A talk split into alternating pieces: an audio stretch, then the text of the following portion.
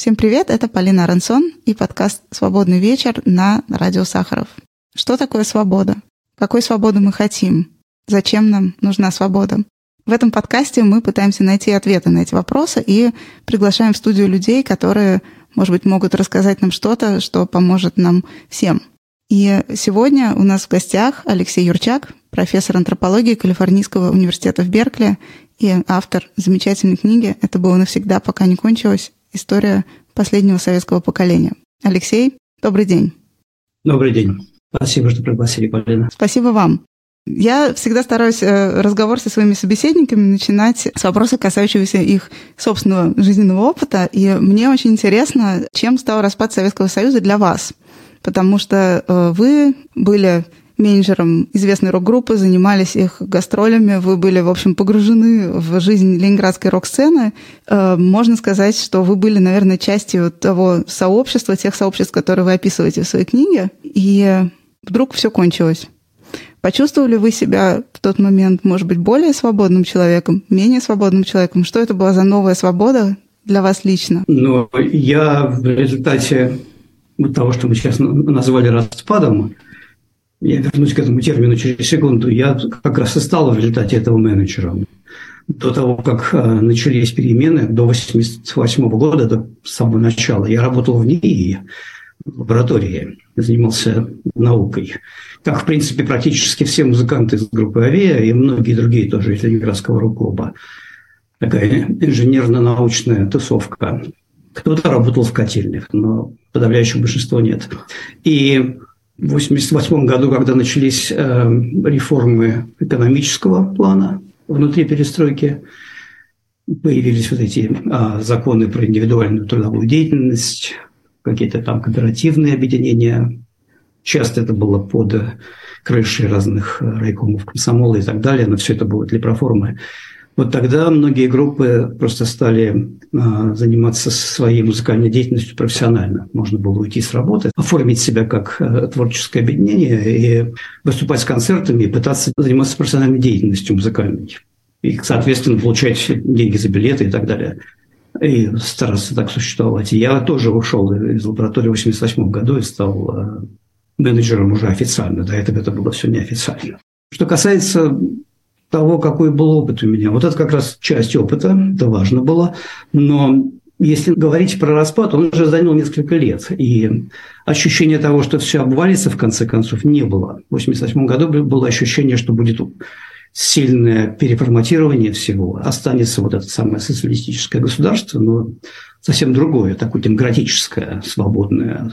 Для нас было важно, например, то, что открыли границы и кто-то ездил по приглашению частному, а мы могли ездить, начиная с 1988 года, ездить на фестивали в Англию, например, в Шотландию, в Голландию. Я вот занимался организацией концертов э, в клубах, э, в больших концертных залах Лондона или там на фестивалях. Нас с большим удовольствием приглашали. И вот это, конечно, было ощущение свободы. Ощущение довольно утопическое, потому что, с одной стороны, как теперь уже, оглядываясь на это с позиции постсоветской, ну, в принципе, мне это стало ясно еще в 90-е годы, это ощущение было связано не только с тем, что какой-то контроль со стороны государственных институтов политических был ослаблен, а, и было очень много обсуждений в обществе вообще идеологических и политических задач государства. То есть ну, появилась критика, появилось относительно свободное обсуждение в масс-медиа, по телевидению, самыми просматриваемыми передачами были э, прямые включения из Верховного Совета. Я помню просто, люди смотрели это как сериал. Мы были в Лондоне, э, у нас был концерт вечером в Queen Elizabeth Hall, в очень известном зале. Вместо того, чтобы гулять по Лондону, мы все сидели в гримерках весь день и смотрели этот самый репортаж, потому что его транслировали в Англии тоже. Тогда еще не было интернета. И он был по-русски с английскими субтитрами. Мы все это смотрели. Ну вот, и при этом э, теперь уже, как я сказал, оглядываясь назад, понятно, что ощущение свободы, вот такое утопическое, было связано не только с тем, что отпущены идеологические рычаги там, и контроля, или, по крайней мере, появилась дискуссия, а еще и с тем, что государство оставалось э, социальным. Оно субсидировало наше жилье, все было довольно дешево. Мы могли вполне себе существовать вне политического контроля, но при этом совершенно с точки зрения социалистического государства обеспеченными. Не лучшим образом, квартиры были всех разные, кто-то жил с родителями, кто-то там в коммуналке, кто-то в своей квартире. Ну, понятно, что об этом даже не задумывались. То есть, если говорить про ощущение свободы тех лет и того, что ожидалось, идея ожидания того, что сейчас будет что-то невероятное, происходит вот создание нового свободного а, общества, свободных обменов со, все, со всем миром, вот это общение с невероятными людьми в Лондоне, с музыкантами, там, писателями, это все было, конечно, потрясающе. Если говорить уже с позиции человека, прожившего после этого несколько лет постсоветских, и посмотреть назад, я думаю, что мы ощущали понятие демократии и свободы как такой социализм с демократическим лицом не было совершенно идеи, что, что придет какие-то рыночные отношения, какие-то новые виды несвободы, соответственно, тоже возникнут в результате этого. Это было совершенно как бы не актуально, об этом никто не, просто не задумывался. Кроме того, для меня лично, конечно, а, перестроечные годы, начиная с 90-го года, уже в самом конце, стали годами, когда я решил просто перестроить свою карьеру и заняться наукой. Я всегда этим хотел заниматься – я не хотел быть профессиональным менеджером всю свою жизнь, это было неинтересно. И работа с группой АВИА была важна не столько в плане организации концертов, сколько просто общая дружба. Это такая была лаборатория по исследованию идеологии. Не только советской, а вообще понятия идеологии. Потому что группа АВИА была в этом отношении совершенно интеллектуальным таким театром, потрясающим. И я всегда тяготел к лингвистике, потом стал понимать, что социальные науки мне более интересны. И поступил просто по почте, по почте поступил в аспирантуру, как все иностранные а, аспиранты, и поехал по студенческой визе учиться в Америку. И всегда говорил себе, что я никакой не иммигрант, никаким иммигрантом не буду, я не хочу жить в Америке всю свою жизнь. Теперь я живу в Америке уже всю свою жизнь. Но я, я этого не планировал. Более того, для меня это было даже важно, это не планировать. Мне было очень важно жить между двумя странами. Я поехал учиться, и Дело в том, что в Америке, в отличие от э, многих стран, так устроена система образования высшего, особенно колледжа, что для того, чтобы получить э, образование в какой-то области научной глубокое, надо обязательно поступить в аспирантуру. И, соответственно, аспирантура устроена так, что она как бы второй колледж. Это в отличие от Европы. Например, на антропологии, чтобы получить степень PhD, доктор наук, надо учиться 7 лет. Поэтому человек с моим бэкграундом, с моими совершенно не а эм, такими же, как я, неподготовленными друзьями, которые приехали из разных концов мира с, с разными а, профессиями, их брали с большим удовольствием в аспирантуру американскую. Там тебя готовили с нуля. В Европе это было бы нереально, чтобы меня взяли из, из моей физики в антропологию и за 3-4 года подготовили. Вот. То есть, э, отвечая снова на ваши вопросы, э, ощущение свободы было связано с тем, что можно было полностью изменить свою жизнь. При этом а, можно было не заботиться особенно о рыночных каких-то вещах, да, потому что они просто не было. Государство продолжало все обеспечивать. И при этом оно совершенно перестало вникать мы ездили в Лондоне, когда мы выступали, я там давал постоянно интервью на телевидении, на радио. Это была частью моих обязанностей, просто рассказывать про то, что происходит, и про, про то, о чем эта группа. А, и общаясь с журналистами, я мог о чем угодно говорить. Никто никогда потом по приезде в СССР меня не спрашивал, никаких отчетов не надо было писать. Ничего такого, что, наверное, было бы в советское время, я не ездил тогда, но судя по рассказам, этого ничего не было. То есть полностью отсутствие политического контроля при этом полное отсутствие рынка в том числе, и это создало вот такое утопическое ощущение свободы. А какие были в этом смысле ваши первые ощущения от Америки? Потому что, конечно, э, в Советском Союзе существовал этот миф об э, Америке как страны абсолютной свободы, и mm вы приехали туда из своего пространства в ненаходимости, как вы это называете в книге, мы чуть позже вернемся к этому понятию. Эм, вы почувствовали действительно, что эта страна абсолютной свободы. Какое впечатление она на вас в этом плане произвела? А, ну и да, и нет. Э, я могу просто привести несколько примеров. Буквально первый месяц мой, мой в аспирантуре американской. Я учился в Дюке, это Дюк университет в Северной Каролине, на восточном побережье.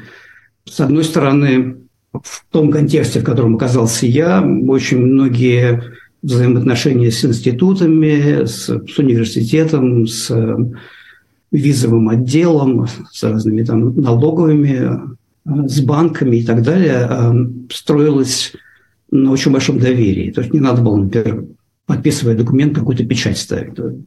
Было достаточно просто что-то сказать, и тебе верят. Это было ощущение, что действительно как-то здесь, здесь так построено на свободных отношениях. Но, с другой стороны, э, в первый же месяц я столкнулся с тем, что в этом Дюке, он такой университет богатый, там учатся, если американцы, особенно не аспиранты, а обычные студенты, в основном это американцы, они из богатых семей, в основном с северо-востока Америки. И они э, в основном белые, э, но не только, в основном. И обслуживающий персонал университета, местные жители, они в основном не белые. И в основном, э, ну, ну и белые тоже, южане. Довольно бедный э, штат, довольно бедный район, при этом очень богатый университет, такой остров. Я столкнулся с тем, что у нас на кафедре антропологии было две очень милых женщины, пуэрториканки, которые убирали а рядышком было кафе, где там работала тоже так, такая же женщина, с которыми я как-то дружил, общался. Мне было интересно просто потому, что это было очень все а, по-новому. Они не умели читать. И у них была программа в университете, где люди обучали. Я в эту программу записался. Был такой момент, первый месяц мой в Америке, я обучаю американку читать. Вот это э, понятие абсолютная свобода или не абсолютная свобода. Америка устроена таким образом, что нельзя вот этот самый либеральный наш дискурс, который говорит про свободу там и авторитаризм у нас, это совершенно, конечно, дискурс, э, не анализирующий критический контекст. Она устроена таким образом, что там есть самые разные слои, которые, по большому счету, имеют совершенно разный доступ к ресурсам. Самого, по, по признаку рождения вообще. И, соответственно, наличие огромной свободы во многих очень областях, действительно реальной, а, тем не менее устроены так, чтобы одновременно производило огромный вид несвободы у других. С чем я столкнулся потом? Вот особенно приехав сюда, как-то этого было меньше, по крайней мере, в моем университете, поскольку я все-таки был немножко вот на таком острове, так это наблюдал наблюдал это в Нью-Йорке, но когда потом уже через несколько лет окончания аспирантуры, я тут должен еще сделать небольшую оговорку, что когда я учился в университете, в аспирантуре в Северной Каролине, я часто очень ездил домой в Питер. Питер, Москву, но в основном я, я, я из Питера, и, и я как бы пытался сделать так, чтобы я проводил как минимум, не знаю, ну, треть времени там. А тем более, что антрополог должен проводить полевую работу после первых лет обучения а, ты должен уехать. Я жил там два с половиной года в Питере за это время и так далее. И, конечно, был контраст огромный. И потом я поехал неожиданно для себя. Я выиграл вот это место в Беркли. Я подал на работу, как все, и получил эту работу профессора в Беркли. И здесь поразительно, вот в Северной Калифорнии, где я нахожусь сейчас, это снова к вопросу о свободе и несвободе. А, очень а, образованный район, зажиточный, а, интернациональный, космополитичный. Сан-Франциско, Силиконовая долина, Беркли, Стэнфорд, здесь поблизости, красиво, интересный климат и все, это, все дела. При этом огромное-огромное количество бездомных людей, которые просто оказались на улице. Это просто поразительно. Я не знаю, если вы бывали в Сан-Франциско, это просто поражает. Идешь по красивому городу и сталкиваешься с просто повсеместно с таким э, человеческим страданием. Люди, которые совершенно выкинуты. Причем они выкинуты не просто на улицу, они выкинуты за пределы социальной структуры. Поэтому у них там могут быть какие-то кровоточащие раны на теле. У них нет, конечно, никаких там банковских счетов, никаких социальных служб. И существует при этом мощный либеральный дискурс, который говорит о том, что это, это выбор человека. Это, конечно, совершенно идея того, что есть какие-то структурные вещи, которые являются, безусловно, причиной того, что производится одновременно огромное богатство и огромная бедность. Это все часть одного продукта об этом как бы не очень принято говорить. Мне кажется, в этом смысле очень интересно то, как вы описываете вот это позднее советское общество, или как вы это называете, последнее советское поколение, условия его жизни и те возможности для создания пространства свободы какой-то, которые у него были, потому что роль то, о чем вы вот говорили, э, государственного обеспечения, возможности э, опереться на государственные ресурсы, здесь оказывается очень важной. И mm-hmm. я здесь хотела бы поговорить с вами как раз об этом понятии пространства в ненаходимости, которое вы вводите в своей книге, оно, в общем, центральное для этой работы. Я, когда про это думаю, я представляю себе такие кроличьи норы, с выходом и входом да, в разных местах эти кроличьи норы прорытые сквозь э, какую-то советскую реальность, сквозь советские города, э, под туннелями метро где-то, да, в каких-то подземельях, вот эти вот э, кроличьи норы, э, которые существуют действительно внутри архитектуры, которая выстроила и обеспечила государство хорошее, плохое, как бы к нему не относились, да, но э, архитектура была выстроена снаружи. И я хотела бы здесь привести цитату, которая, как мне кажется, очень удачно суммирует суть вот этого явления, пространства ненаходимости, которое вы приводите в своей книге. В ненаходимость подразумевала не только несопротивление фактам и высказываниям системы, но и их полное принятие. Однако принятие лишь на уровне формы, при устойчивой неинформированности об их буквальном смысле.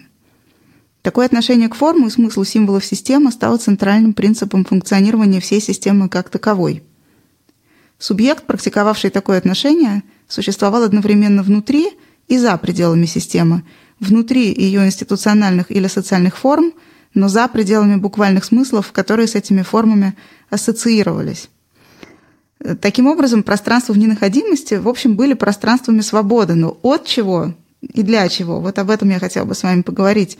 И чем эта свобода обеспечивалась? Вот в этом смысле, мне кажется, мысль Э, о спонсорстве государством, как, как вы это описываете в вашей книге, очень важный. Я, пожалуй, начну с того, как понимать термин пространство? Это все-таки такая метафора. К сожалению, поскольку в русском языке пространство означает некую территорию, есть большой багаж такого либерального описания Советского Союза, где есть как бы вот государство плохое, а есть такие автономные области свободы, во что я не верю, а, то такого не бывает, а, то мой термин пространство интерпретирует таким образом, такая внутренняя миграция. Я как раз хочу уйти от термина внутренняя миграция, иначе бы не было смысла вводить новый термин ненаходимость. Поэтому я вот не на сто процентов уверен, что я бы согласился с метафорой кроличьих нор тоже. Ну, в какой-то степени, может быть, но вообще-то в первую очередь нет. Почему? Потому что, ну, да, давайте возьмем, не знаю, а, врача в больнице. Этот врач в больнице работает с большим чувством долга. Он, он, он горит своей работой, он хирург, у него есть пациенты. Он, он вполне вписан в систему, но его взаимоотношения с ней построены по принципу ненаходимости. Он ходит на эти собрания, которые тоже должны быть. Он участвует в каких-то институциональных ритуалах, а, институциях, которые советские, которые пронизаны, в принципе, идеологическими высказываниями и но особого внимания на них э, чаще. Он ходит на выборы государственные, как все, за пределами больницы там, так далее. Он ходит на демонстрации. Он, в принципе, может э, время от времени на собрании там что-то слушать с интересом, особенно если обсуждается какое-то финансирование, какую-то программу у них, там, так далее, какие-то новые, новые оборудования. Но чаще всего он ходит на эти собрания, если это комсомольский, например, э, ну, молодой хирург, да, член комсомольской организации э, своей, своей больницы, он там голосует автоматически, он не, не вникает в смысл резолюции. Это чаще всего так, так и происходило, не, не всегда, но чаще всего. Вот это и есть отношение ненаходимости. Этот ритуал и участие в такого рода ритуалах, которые пронизывают всю, всю реальность, позволяет ему дальше быть врачом, позволяет ему дальше работать с большим а, интересом и долгом и ощущением ответственности перед теми, с кем он работает. Это ведь не, не какая-то нора под государством, он внутри нее находится, он находится внутри больницы. Поэтому в данном случае вот такое понятие некой, некого такого андеграунда, некого скрытого метро, по-моему, не совсем работает. И именно поэтому в ненаходимость, мне кажется, важна, потому что когда мы говорим про пространство автономной свободы где-то там, на кухне, за закрытыми дверьми, мы совершенно не замечаем того, что на самом деле эта необходимость пронизывала все. Она пронизывала все отношения, совершенно нормальные отношения. Физики могли работать в лаборатории э, и заниматься своей наукой именно потому, что они одновременно участвовали в идеологических э, ритуалах и э, институциях, но при этом не особенно вдаваясь в смыслы их. И это давало им возможность воспроизводить себя как субъект. Я даже должен тут немножко, по-моему, усложнить. Не особенно вдаваясь в смысл, не означает, что ты против социалистических идеалов. Очень многие эти идеалы, как потом оказалось, ну, может быть, даже многие не отдавали себе в этом отчеты, но потом оказалось, что они важны. Когда вся эта социальная ткань стала рваться в 90-е годы, оказалось, что очень многие вещи, вещи этические, взаимоотношения между людьми, не желание жить только ради материальных каких-то ценностей, а, они были важны. Это вполне социалистический такой фонд эмоциональный, и эмоциональный, говорите про эмоции, и этический, который был важен этим людям. При этом бюрократический аппарат партии со всеми его ритуалами, постоянным контролем идеологическим можно было воспроизводить чисто перформативно. И это давало тебе возможность оставаться физиком, врачом, учителем в школе, который был э, честным и хорошим учителем, он преподавал математику. Э, и он не жил в какой-то норе где-то там и, и читал Бродского у себя под подушкой. Может быть, он это тоже делал, но это, это часть того же самого. Это, это чтение Бродского под подушкой – это просто экстремальный пример того, как он себя вел на людях, преподавая математику в школе. Поэтому я, я считаю, что э, метафора внутренней миграции не совсем точная. И особенно, конечно, неверно говорить про какие-то автономные области свободы. Были вот такие люди свободные, а были вот такие люди несвободные. Это неверно. Это свобода пронизывала это общество и, и контроль тоже. Потому что свобода всегда формируется внутри каких-то а, отношений контроля. И например, про Америку до этого можно развить в, в ту же самую сторону. Так называемая абсолютная свобода на самом деле строится внутри а, определенных рыночных, я сейчас говорю про Америку, рыночных и политических, и государственных отношений, которые во многом настолько ограничительные, что большая часть людей все время оказывается выкинутыми. И это как бы структурная проблема. Это не проблема этих людей, хотя пытаются так ее объяснить, но это, конечно, абсурд полный. Это структурная проблема. То же самое в Советском Союзе. Нельзя сказать, что это одинаковые общества с одинаковой свободой. В Америке намного больше свободы. Действительно так. Но говорить про какую-то абсолютную свободу – это просто абсурд. Такого нету. Вот. А если вернуться к ненаходимости, э, мне кажется, что важным здесь, может быть, говорить не столько про пространство тогда, что чтобы просто не ошибиться, по крайней мере, как мне это видится, это я сейчас говорю чисто со своей точки зрения, а может быть, про отношения в ненаходимости. То есть советский поздний социализм был построен по принципам отношений в ненаходимости между субъектами, между субъектами и институциями между субъектом и законом, то есть субъектом и государством. Причем это было снизу доверху. Все государство так было устроено. То есть это не то, что есть какое-то государство, которое давлеет над нами, а мы там живем, помните, находимся. Оно само так устроено. Так же устроена речь Брежнева, так же устроена работа ЦК. Они же, по большому счету, не могут оценить, как устроено советское общество. У них нет социологических инструментов. Они, у них есть какая-то фантазия про то, как это работает. Как мы потом увидели в перестройку, они, в принципе, не, не знали, как это, это все работает. То есть они тоже воспроизводят некие ритуалы, а дальше существует по совершенно другим смыслом. Короче, вот я предлагаю такой термин отношения в ненаходимости, а не столько пространства. Насчет э, кроличьих нор, я думаю, в какой-то степени вы правы. Были такие э, ситуации, это опять-таки экстремальные ситуации, когда люди просто уходили и работали в котельных и так далее. Я об этом пишу. Или которые там, типа Бродского просто активно занимались тем, чтобы быть не в курсе, не знать ничего про советское как бы. Но при этом они жили в Советском Союзе, и активное неучастие в его политике обеспечивалось именно этим государством, поскольку можно было совершенно не заботиться ни о чем. У тебя была там своя маленькая комнатка, и недорогая еда, и можно было не думать ни о чем. Ну, эта маленькая комнатка могла бы быть и в ссылке, как в случае Бродского. Да, могла быть в ссылке. Но в ссылке, да-да-да, и если человек вел себя таким образом, что государство начинало его замечать, и, например, за тунеядство могло бы посадить там или за что-то еще, конечно, это да. Ну, товарищ что, конечно, жило не так. Да? А вот этот самый врач, которого я привел, пример которого я привел в самом начале, а, и Бродский, они оба жили по принципу ненаходимости. Просто один э, довел этот принцип до некого а, экстремального развития и стал уже просто полностью выпадать из системы. То есть ваша основная мысль в том, что э, не стоит описывать эту систему через конфронтацию несогласных согласными через прямую конфронтацию диссидентов и государства, что все это устроено более сложно, большая часть людей принимает условия игры и внутри этих условий выстраивает вот эти отношения в ненаходимости. Я не стал бы говорить, что не стоит так описывать. Безусловно, для того, чтобы понять, как, как устроена царская система, надо понимать и как устроено движение диссидентов, и как устроено движение там, активистов, которые строят себе карьеры партийные или там искренне верят. Мы были же философы типа там Ильенкова, которые были марксистскими философами, были вписаны в, во все эти институции, но при этом критиковали партию. То было, была масса разных а, видов существования в ней. Да? И диссидент – это один из видов, но да, я считаю, что, что основной принцип, по которому она функционировала, был не принцип противостояния, а принцип вот этой самой ненаходимости. И это пронизывало абсолютно все все области. Ваши информанты, люди, с которыми вы говорили, и которых вы очень много цитируете в книге, это, наверное, вот, мне кажется, вообще самые интересные, конечно, места. Это, mm. это цитаты из интервью, это те люди, которые рассказывают о том, что они почти не ходили на работу, потому что там скучно было, эм, которые изучали древние языки, разговаривали о ботанике друг с другом, эм, читали средневековую поэзию, они говорят о том, что вот э, мы были очень свободны.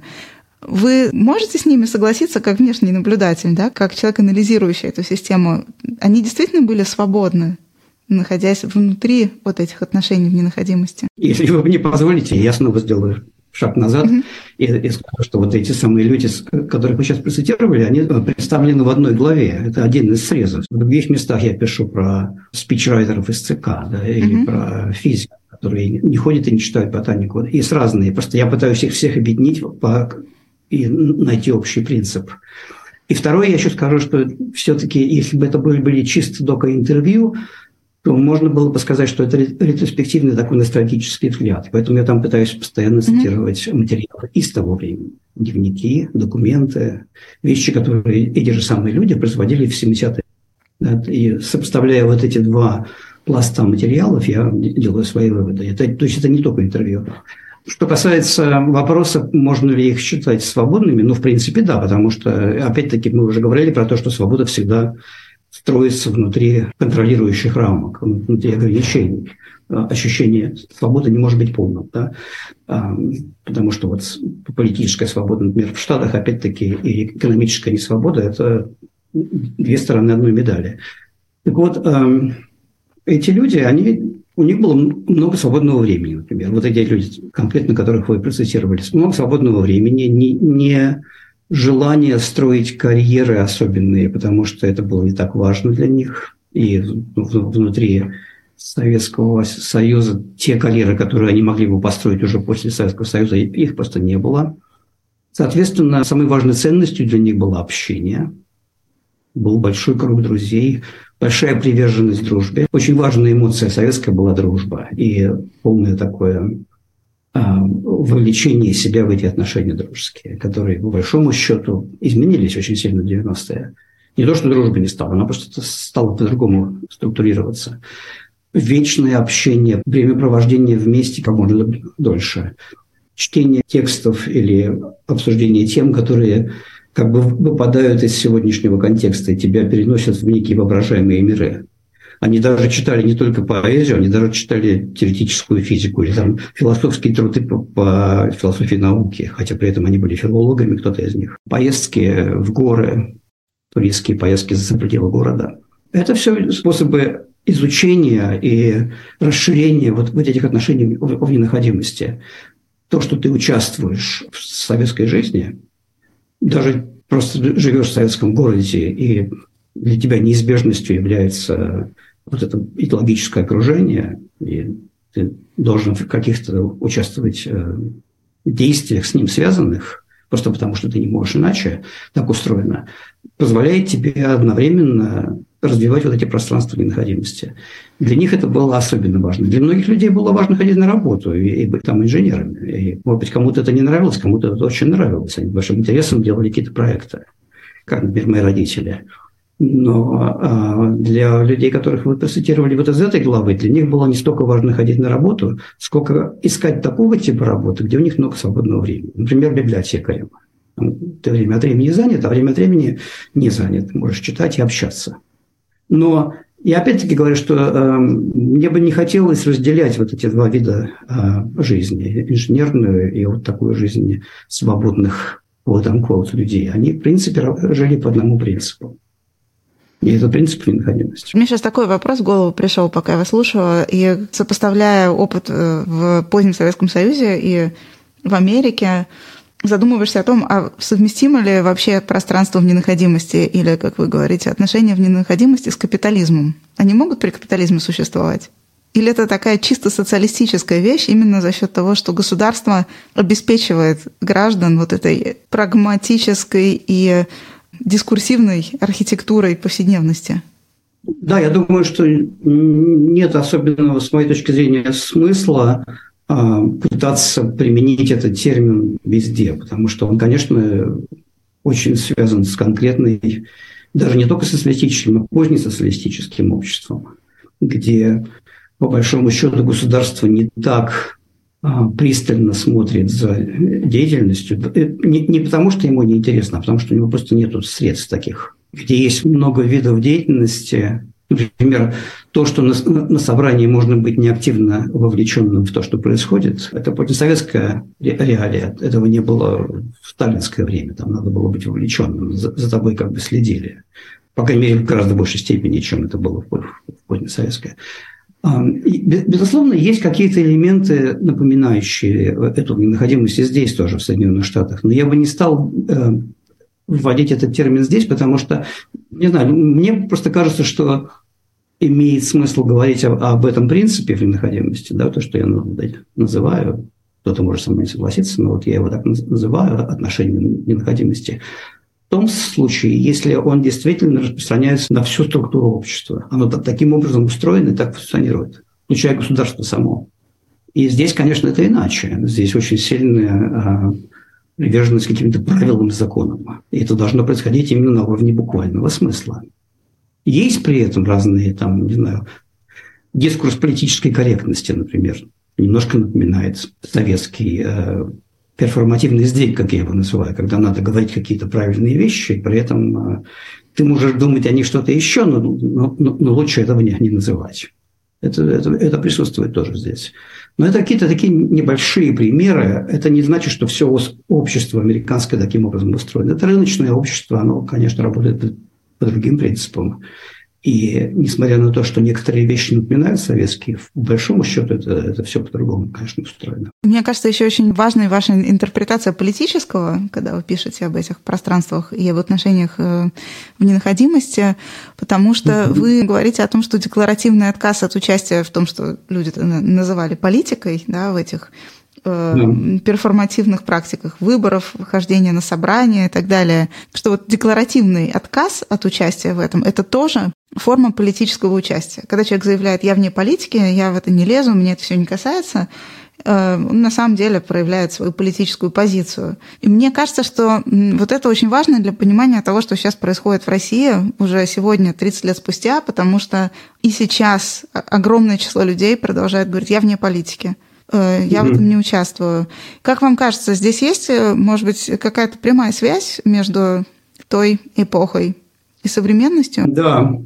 Для того, чтобы как ответить на это, давайте посмотрим снова на позднесоветское время. Действительно, кто-то говорил из моих вот этих информантов, или это было видно по их переписке, что для них политика неинтересна. Кто-то об этом говорил просто активно, нас политика не интересует. И если, например, кто-то читал газету, среди рок-музыкантов. Я там привожу пример, но я таких видел сам очень много. Был еще такой внутренний как бы, контроль, что как, -то, как ты можешь вообще этим интересоваться. Это связано было с тем, что понятие политическое было полностью эм, узурпировано государством. Да? То есть все э, виды политического действия были действиями государственными. При этом диссиденты скажут иначе. У нас тоже было политическое диссидентство еще, но большинство людей к этому относилось как, как к чему-то, что вряд ли приведет к смене, поэтому зачем этим заниматься?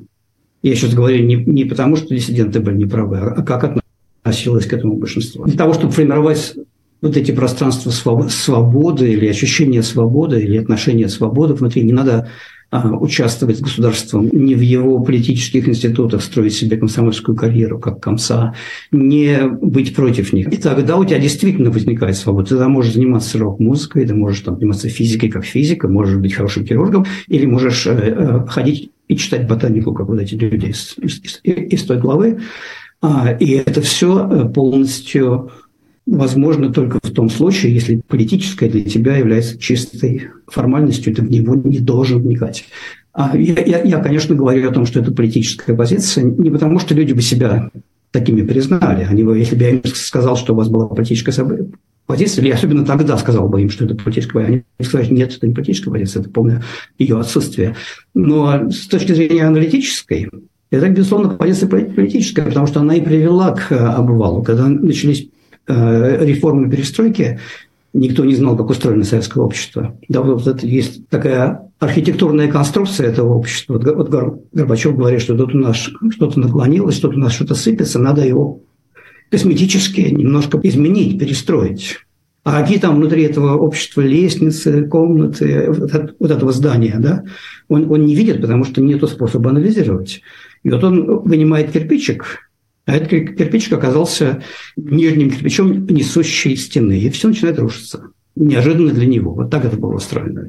Поэтому обвал никто не ожидал. И это говорю к тому, что подготовка вот такого рода внутренних пространств, куда все может обрушиться, безусловно, было политическим действием, которое люди не осознавали как политическое. Но без такого рода отношений с государством, отношений необходимости на всех уровнях, везде и повсеместно, не было бы подготовлено вот этого потенциала для обвала. Именно благодаря тому, что все в этом участвовали, не отдавая себе отчет в том, что все в этом участвуют, они подготовили условия для того, чтобы вдруг в 91 году все, все обвалилось. Мне очень интересно, что это за а, кирпичик, который оказался внизу несущей конструкции? Можете привести? Ну, там было были разные кирпичики. Самое главное, можно, в принципе, даже пытаться это, это проследить. Э, например, то, что Горбачеву казалось, что у нас так устроено общество, что если мы... Первое, что мы сделаем, точнее, мы отпустим высказывание, то, что называется этим сложным словом дискурс публичный, начнем обсуждать наши проблемы, разрешим журналистам писать про историю, про нашу... И вообще всему обществу думать о том, в чем же проблема социализма, как его сделать э, более человеческим. Вот это была как та самая плотина, которую открыли, не меняя пока ни экономику, вначале это произошло позже, ни политическую систему, а просто открыли вот эту возможность обсуждения. Она привела к полной деконструкции через обсуждение за несколько лет. Помните, какие были тиражи у газет и журналов очень быстро а, выросли в десятки раз все эти передачи по телевидению. Все, по большому счету, были вовлечены в процесс э, критического переосмысления того, что же это такое, и что мы вообще, как мы устроены. Это привело к полной деконструкции. Если вы позволите, я, я проведу параллель с Китаем, хотя, конечно, такие параллели всегда очень э, спорные, но вот э, в некотором смысле, может быть, это поможет как бы высветить эти кирпичики, потому что Китай не стал проводить э, реформы гласности, он стал проводить реформы экономические. И в результате они полностью перестроили устройство и государства, и общества. Я не говорю, что это хорошо или плохо, они просто сделали это иначе. Сегодня такая капиталистическая экономика с, с коммунистической партией. Гласности там так и не было, и поэтому не было обывала. Было просто все по-другому устроено. А если вернуться к вашему вопросу, от которого я так далеко ушел, а вопрос был про то, насколько эти, этот неинтерес к политике сегодня описывает то, что происходит сегодня в России, да? Так меня спросили. А, ну, вопрос, наверное, я, думаю, что... я, я бы поставила даже чуть-чуть по-другому. Какое отношение это имеет к сегодняшней России? И э, можно ли быть вне политики живя в авторитарном государстве? Давайте издалека снова. Основная масса людей в России сегодня пытается защититься, по большому счету, от этой травмы, которая происходит общей. Да? Э, на уровне эмоциональном это способ просто защититься от травмы. Отсюда можно сказать, что они уходят от ответственности. Да? Кто-то с внешних позиций скажет, что это плохо, предосудительно, но людей тоже можно понять. Э, и в авторитарном государстве как раз очень распространено такое желание не быть информированным, желание вовлекаться в какие-то обсуждения слишком много. И, может быть, даже не, столько, не только не быть информированным, а повторять какие-то терминологии, высказывания, логические построения, которые тебе предлагают э, СМИ. Это не означает, что люди в них обязательно верят. Они, может быть, даже думают, что они что их убедили, да, действительно, там, их нацизм, да, действительно, весь Запад против нас. Но, по большому счету, анализировать это очень глубоко не стоит. Люди от этого отгораживаются. Вот это именно по этой причине вот а, опросы на улице, по-моему, ничего не доказывают, потому что люди могут повторять вещи, которые на поверхностном уровне для них кажутся убедительными. Но если начать анализировать, если вдруг начнется перестройка гласности, такого типа процесс, очень многие из них очень быстро откажутся от этих убеждений, потому что они будут просто очевидно для них неверными. Или, например, если обвалится режим, я думаю, что будет именно обвал, не будет каких-то медленных перемен, мне так кажется, я не берусь это гарантировать, то не будет огромных демонстраций на улицах, ну, там, верните Путина, мы хотим войну с Украиной, ничего этого не будет. Окажется, что огромное количество людей просто готово к тому, чтобы ничего этого больше не было. Просто забыть это все как страшный сон и, и изменить все. И, может быть, даже чувствовать ответственность за все, что произошло. Поэтому а, интерес к политике сегодня – это способ, способ не оказаться в одной лодке с государством, способ от него защититься, способ и даже а, смотрение Соловьева или там какого-то еще, я не помню, как вообще всегда зовут Скопеева и так далее, все эти вот пропагандисты, это тоже способ найти некое для себя логическое объяснение, но не вникая.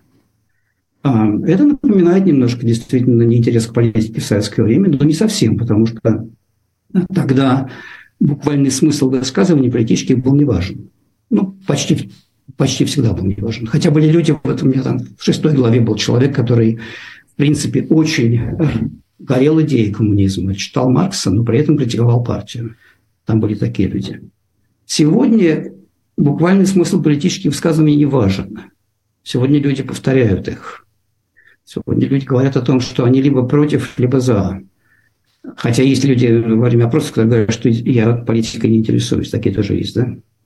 То есть ситуация другая. Я думаю, что сегодня полностью не быть не вовлеченным не так актуально. Люди как бы в принципе в курсе и следят, у них есть какая-то точка зрения, но эта точка зрения является способом защитить себя, защитить свою жизнь, своих близких, как-то отгородиться в том числе это ответственность. И, в принципе, это можно понять. Это я не, это не оправдываю, но, но... То есть это способ снижения личных рисков. Это не просто перформативное повторение на какой-то мантры, а, в общем, вполне сознательный способ уберечь себя и своих близких. Но э, когда мы говорим про риски, да, в некотором смысле да, но когда мы говорим про риски, имеется в виду, что некое действие со стороны государства направлено на тебя. Но здесь же еще чисто психологическая защита. Это не столько риски того, что там что-то с тобой будет, потому что за тобой придут, сколько э, защита себя от, от психологической травмы. Это, это чисто эмоциональный фон настолько связан с э, травматическим, что способ от него как бы уберечься и минимизировать вот эту травму, это не столько уже даже про риски, да, это сколько про и желание себя вовлекать и оказываться в пространстве, где ты полностью вовлечен в это травматическое э, настоящее. Пытаться построить жизнь как нормальную внутри него. Это уже, в принципе, очень многие наработки советского времени тут, безусловно, помогают да, от, отъезд на дачу и просто и несмотрение новостей. Такого рода технологии, они, конечно, помогают от, от всего как бы от, отгородиться. И не дай бог не, не смотреть новости про то, как бомбят мирных жителей, потому что это вызывает опять-таки невероятную личную травму. Ну, это мы пока говорим о том, как отгородиться от государства. А на ваш взгляд, при современном путинском режиме и учитывая еще и дигитализацию Э, невероятную, да, наличие почти у каждого гражданина смартфона, проникновение интернета во все уголки возможные. Э, вот в таких условиях возможно выстроить пространство в ненаходимости и отношения в ненаходимости между людьми сейчас, в тех условиях, в которых люди живут в России сегодня, в 2023 году? Немножко снова э, этот термин «ненаходимость» начинаем использовать в другом совсем контексте. Но если ваш вопрос сформулировать так. Можно ли быть сегодня, когда у всех есть выход в интернет буквально у себя в кармане, можно ли быть неинформированным, можно ли как-то отгородиться? Мне кажется, что сам по себе интернет не является обязательным способом быть информированным. Он может таким же образом тебе помогать быть неинформированным. Ты смотришь какие-то каналы, связанные с музыкой, связанные с компьютерными играми, связанными с вещами, которые никак исторически и политически не пересекаются с тем, что происходит. Интернет может использоваться именно как способ быть неинформированным в политике. Это, безусловно, то, что отличает сегодняшнее общество советского. Там надо было ходить вот э, и читать ботанику или стихи и общаться, и ходить по крышам, как они делали в Питере, и постоянно общаться. Сегодня можно быть, делать то же самое внутри интернета. Да, вот я про общаться хочу немножко подробнее узнать, потому что отношения в ненаходимости, как вы их описываете, это действительно, как вы уже говорили, да, это отношения очень тесного общения, это отношения, которые очень сильно держатся на этой идее советской дружбы, да, которую мы знаем по исследованиям социологов, в первую очередь Шлепентоха, да, они сильно отличаются от идеи дружбы в других обществах. И вот сегодня такого рода отношения, именно такого рода общения, на ваш взгляд, оно возможно в тех условиях, в которых люди сейчас оказались? Ну, такого рода общения было невозможно еще и до Путина, еще в 90-е годы, когда просто начались рыночные отношения э, и поменялось то, как структурированы человеческие отношения вообще. И, соответственно, понятие неограниченного свободного времени, не занятого никакой особенной карьерной деятельностью, а если это люди молодые, не имеющие семьи и детей, то еще и как бы, никакой особенной ответственности, этого стало намного меньше, потому что появились рамки рыночные, надо было себя строить по-другому. Да? Не было вот этого социального государства, ты его ненавидишь, но оно создает тебе фон, внутри которого ты можешь не беспокоиться о каких-то вещах. А теперь об этих вещах надо беспокоиться. О жилье, о заработке, о кредите и так далее. То есть эти отношения, конечно, сильно поменялись. Это означало, что количество общения сузилось. Об этом писали в 90-е годы очень многие. У людей пропали друзья, их стало меньше. Просто меньше общения стало с друзьями. Меньше времени было на это. Потому что это не значит, что это плохо. Это просто по-другому больше времени было на какое-то саморазвитие, может быть, и так далее. Эм, ну, конечно, вот в сегодняшней путинской России в связи, в связи еще с политическими изменениями, чистого такого авторитаризма, вертикальной диктатуры, по большому счету, это, это не, не, не авторитаризм больше, это просто диктатура. Ты не можешь выйти и что-то сказать на улице, потому что тебя сразу арестуют. И даже в соцсетях. Соответственно, Видимо, снова появились институты общения э, в квартирах такого с небольшим кругом людей, которым ты доверяешь или там где-нибудь на даче, да, но по большому счету э, такого неограниченного дружеского пространства, как, в котором ты проводишь массу-массу времени с огромным количеством людей и, и говоришь на разные темы, сейчас этого нет. Частично по, из-за того, что мы живем просто в капиталистическом обществе, не социалистическом, не позднесоциалистическом, а частично потому, что в плане диктаторского контроля и, желания как отслеживать это тоже поменялось чего не было, по большому счету, в Советском Союзе. Если ты не занимался диссидентской деятельностью, то ты мог оставаться более-менее невидимым. Вы сказали, что вы э, предполагаете, что этот режим тоже резко обрушится, и что это будет резкое обрушение, а не какое-то долгое, долгое агония. И мне хочется вас здесь спросить, какой кирпичик тут надо вынуть для того, чтобы оно все обрушилось? Вы знаете, я не, не берусь предсказывать, потому что я просто не знаю. И Одно дело анализировать что-то ретроспективно, когда ты уже знаешь, как это произошло, и потом в чем был как бы метод мой в книжке. Я знал уже, как произошла перестройка, я знал, как, по каким шажкам она шла. А, я знал то, что э, во многом а, и сама перестройка, и весь этот самый распад был для очень многих людей неожиданным. Соответственно, отталкиваясь от этого знания, я мог потом посмотреть на общество до того, как началась перестройка, ретроспективно через эту призму, и попытаться понять, что же в нем было такое, что подготовило обвал, но при этом делало его как бы неожиданным все еще. А говорить про то, что будет сейчас также, э, то есть в будущее заглядывать, я не берусь. Ну, безусловно, э, что мне кажется очевидным, может быть, я тоже ошибаюсь, но что мне кажется очевидным, по крайней мере, это то, что подавляющее большинство будет готово полному изменению. И окажется, что они, в принципе, его поддерживают. Хотя сегодня очень многие говорят, что мы поддерживаем президента. включая, там, не знаю, большое количество разных культурных работников, которые поддерживают, а окажется, что они, по большому счету, всегда были настроены против или настроены э, не за, по крайней мере. И никаких особых демонстраций в защиту этого режима не будет. И идея того, что такое Россия, тоже изменится. То есть сегодня очень многие в главе государства, президент, Родина, все как бы такое одно единое целое. Если ты выступаешь против какой-то части этого целого, то ты выступаешь против всего понятия Родина. Да, вот те, кто говорят, что вот уехали, предатели. И я думаю, что вот такое понимание того, что государство и э, страна, и люди – это все единое целое, это понимание очень быстро разрушится и, и вспомнит снова то, как было во время перестройки, что есть государство, есть страна, есть люди. И это не обязательно одно и то же. Более того, многие станут говорить, что мы были оккупированы этой властью. Это, слава богу, что ее сняли и так далее. Вот начнутся такие разговоры.